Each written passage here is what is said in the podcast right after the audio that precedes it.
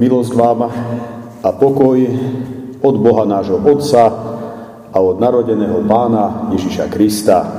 Amen. Milí priatelia z úcty, naproti slovám z písma svätého povstante a vypočujte si prorocký text zo starej zmluvy, ktorý budem čítať z proroka Izaiáša zo 49. kapitoly z veršov 13 až 16. Jasajte nebesá, Zaplesaj zem, dajte sa do jasotu vrchy, lebo hospodin potešil svoj ľud a zmiloval sa nad svojimi biednými. Ale Sion povedal, opustil ma hospodin a pán zabudol na mňa.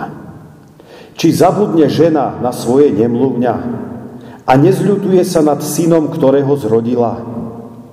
Keby oni aj pozabudli, ja na teba nezabudnem. Aj hľa, do dlaní som si ťa vyril. Amen. Toľko je slov z písma svätého. Milé sestry, drahí bratia v pánovi, Vianočné sviatky máme v podstate za sebou. A dúfam, že sme plní dojmov, plní vďačnosti, plní zvesti Božieho slova o spáse, o záchrane, ktorá k nám prišla z neba, doslova z tých najvyšších miest. Hospodin skrze svojho syna zrealizoval to, čo zasľúbil. Či už si to svet uvedomuje, alebo nie. Jedná sa o udalosť týkajúcu sa všetkého a celého stvorenia. Aj preto sme dnes prorokom Izaiášom pozvaní a vyzvaní, jasajte nebesa, zaplesaj zem, ako by tam bolo povedané, jasajte nebesa, zaplesaj celé univerzum, celý vesmír, dajte sa do jasotu vrchy, lebo hospodin potešil svoj ľud a zmiloval sa nad svojimi biednými. Nebo i zem, celý kozmos, celý vesmír sa majú radovať z toho, čo hospodin vykonal so svojím ľudom a pri svojom ľude.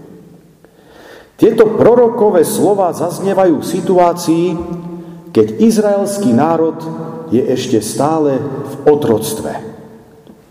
Nie je to zavidenia hodná situácia. Jasať, tešiť sa či plesať v pozícii otroka, to nám nejde ako si dokopy. No prorok Izaiáš svojimi slovami predpokladá, že takto to navždy nebude. Čas otroctva, čas exilu sa raz skončí.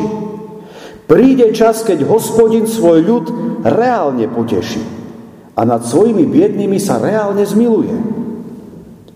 Keď toto Izrael vo viere príjima ako realitu, môže sa tešiť už teraz, i keď zatiaľ ešte nič nenasvedčuje tomu, že by v ich situácii mala nastať nejaká výrazná zmena. Sestri a bratia, mám za to, že možno v takej podobnej situácii sa dnes ocitáme aj my. Počas posledných dní sme počúvali úžasnú zväzť Evanielia o Božej láske a dobrote k tomuto svetu. No realita je taká, že pandémia stále zúri, pripravuje o život ďalších a ďalších ľudí. Naša realita je taká, že žijeme s určitými obmedzeniami, i z nášho cirkevného zboru je viacero chorých ľudí, nevravím, že len na COVID, ale aj iné problémy sú. V slabých chvíľach niekedy uvažujem nad tým, či sa tento svet ešte vráti do, nazvime to, normálu, na ktorý sme boli zvyknutí. Alebo či s týmito opatreniami, obmedzeniami a určitou životnou neistotou už budeme musieť žiť až do konca. Bude to ešte niekedy dobré? Aspoň také, aké to bolo predtým. Slova proroka Izaiáša mi dnes dávajú nádej, že raz to bude dobré. Sice neviem ešte kedy, ani vy, ale mám istotu, že Boh to má stále vo svojich rukách. Podľa toho, čo sme počuli, Boh nestratil kontrolu. Príde čas, keď hospodin poteší i nás. Príde čas, keď sa hospodin zmiluje aj nad nami, biednými. A keby to aj nemalo byť v tejto časnosti, Viem, že sa tak stane minimálne vo väčšnosti.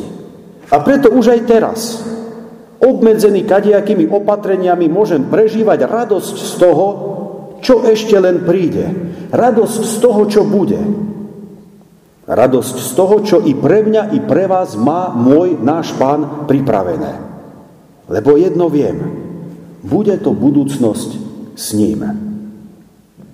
Jasajte nebesá, zaplesaj zem, dajte sa do jasotu vrchy, lebo hospodin potešil svoj ľud a zmiloval sa nad svojimi biednými. Sestri a bratia, človek najprv musí pochopiť, aká bola jeho situácia pred Bohom, aby sa potom mohol tešiť z toho, čoho sa mu vlastne v Kristovi dostalo. Áno, boli sme tí, ktorých bolo treba potešiť.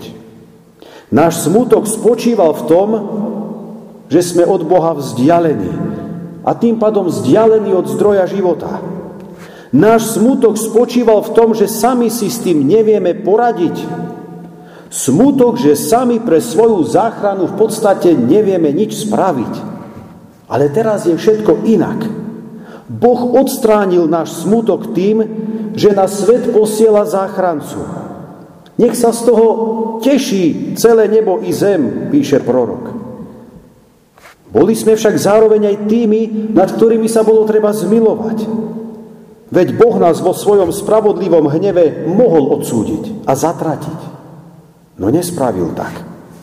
Namiesto toho sa nad nami zmiloval a spravil to z lásky k nám. Ale si on povedal, opustil ma hospodin a pán zabudol na mňa. Áno, priatelia, ťažko sa verí, ťažko sa dúfa, že to bude dobré, keď momentálne tomu nič extra ešte nenasvedčuje. A presne v týchto intenciách uvažuje aj Izrael o troctve. Cíti sa byť Bohom opustený, zabudnutý, zradený. To je snáď už silné slovo. Ten, kto zradil Boha, bol skôr Izrael, nie, neopačne. Mám za to, priatelia, že takéto stavy z času na čas možno prežívame aj my. Sú to zväčša chvíle, keď sa toho na nás, ako sa povie, sype, valí z každej strany.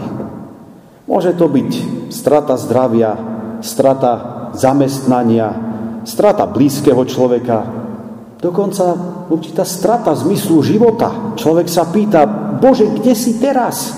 Kde si teraz, keď ťa najviac potrebujem? Na dobro si ma opustil. Zabudol si na mňa. V jednej norskej piesni je nastolená otázka. Vie sa niekto plaviť, respektíve plachtiť bez vetra, a vie niekto veslovať bez vesla? Vie niekto opustiť priateľa bez toho, aby mu z oka nevypadla slza? Samozrejme, že za normálnych okolností nič z toho nie je možné. A preto sú odpovede piesne na tieto otázky prekvapujúce. A znejú takto.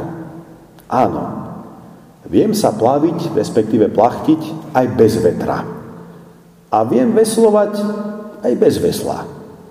Ale opustiť priateľa bez toho, aby mi z oka nevypadla slza, to nedokážem, to neviem. A niečo podobné aj my dnes počujeme v tom kazňovom texte. Čo skôr dokáže asi viac žena pochopiť ako, ako muž, ale tak samozrejme aj my to dokážeme, len pre ženu je to osobnejšie. Či zabudne žena na svoje nemluvňa a nezľutuje sa nad synom, ktorého zrodila?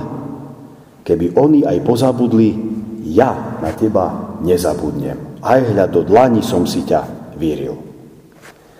Je takmer nepravdepodobné a nemožné, aby matka zabudla na svoje dieťa, na ovocie, plod svojho života. Bolo by to maximálne absurdné a paradoxné. Napriek tomu z času na čas počujeme o matkách, ktoré starostlivo zo svoje deti minimálne zanedbávajú a svojím spôsobom na nich zabúdajú. Ba dokonca existujú matky, ktoré svoje dieťa nechajú zomrieť.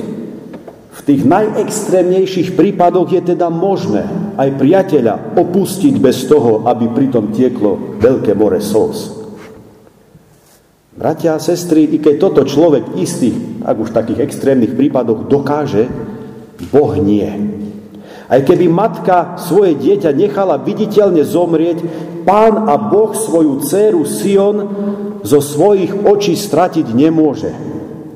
Preto hovorím dceru Sion, lebo v hebrejčine je to ženského tváru, to je femininum, to nie je mužský rod, ale ženský. Preto hovoríme o cére Sion. Dokonca si hospodin obraz svojej céry Siona vyril do svojich dlaní. Pokiaľ Izrael o troctve uvažuje nad tým, či na neho Boh nezabudol a neopustil ho, hospodin svoj ľud potešuje a uistuje mocnými slovami, úžasným mocným zasľúbením. Ja na teba nezabudnem. Aj hľa, do dlani som si ťa vyril. Pokiaľ v situácii, v ktorej sa dnes nachádzame, aj my ako jednotlivci, ako církev, ako národ, či ako ľudstvo, zvažujeme aj tú možnosť, že hospodin na nás zrejme zabudol a opustil nás, potom i nás dnes Boh potešuje presne tými istými slovami, ako vtedy dávno svoj ľud Izrael.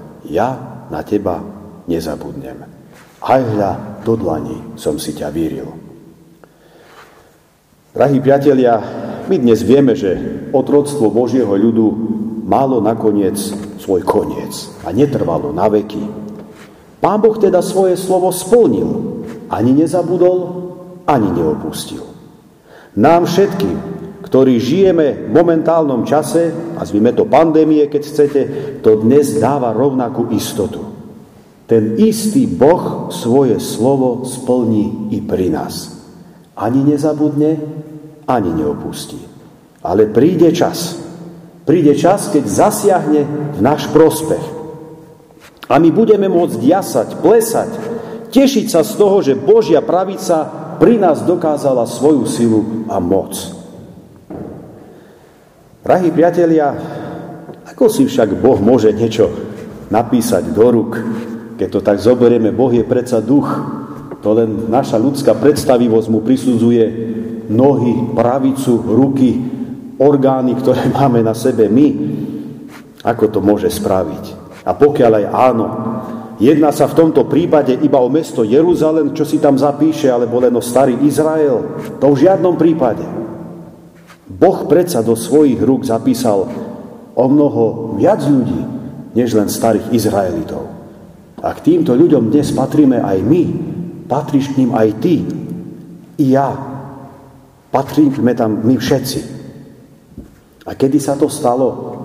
Tento zázrak Božieho zápisu do dlaní sa odohral pred 2000 rokmi v mestečku Betlehem. Stalo sa tak Ježišovi Kristovi, Božom a Máriinom synovi. On, Boží baránok, vysiac tam na kríži Golgoty nás, úbohých hriešných ľudí, zapísal a vyril do Božích dlaní svojou nevinne preliatou krvou. Preto na nás Boh nemôže nikdy zabudnúť, lebo to by musel zabudnúť aj na obeď a smrť svojho vlastného syna. A preto sa i dnes my môžeme modliť slovami toho 31. žalmu, ktorý som aj v tej úvodnej liturgii spieval. K Tebe sa utiekam, o hospodine, kiež nikdy nie som zahambený. Zachráň ma svojou spravodlivosťou, nakloň ku mne svoje ucho, rýchlo ma vytrhni. Buď mi ochranným bralom a ohradeným domom, aby si ma zachránil, lebo Ty si mi skalou a mojim hradom pre svoje meno veď a sprevádzaj ma. Vyveď ma zo siete, ktorú mi tajne nastavili, lebo si mi útočiskom. Do Tvojej ruky porúčam svojho ducha, Ty si ma vykúpil, o hospodine, Bože verný. Milé sestry, drahí bratia, dnes veľká vďaka Pánu Bohu za toto mocné a úžasné uistenie o Jeho priazni voči nám i v týchto, povedzme, neistých časoch. Držme sa mocne tohto Božieho verného prísľubu, ktorý je i nám daný. Buďme hospodinovi verní a potom sa jeho moc dokáže i pri nás. Ona sa predsa dokázala pri starovekých Izraelcoch otroctve. Ona sa dokázala celému svetu v narodení Božieho syna. Prečo by sa táto Božia moc nemala dokázať aj teraz? povedané slovami pána Ježiša, adresovanými predstavenému synagógi Jairovi. Neboj sa, len ver. Amen.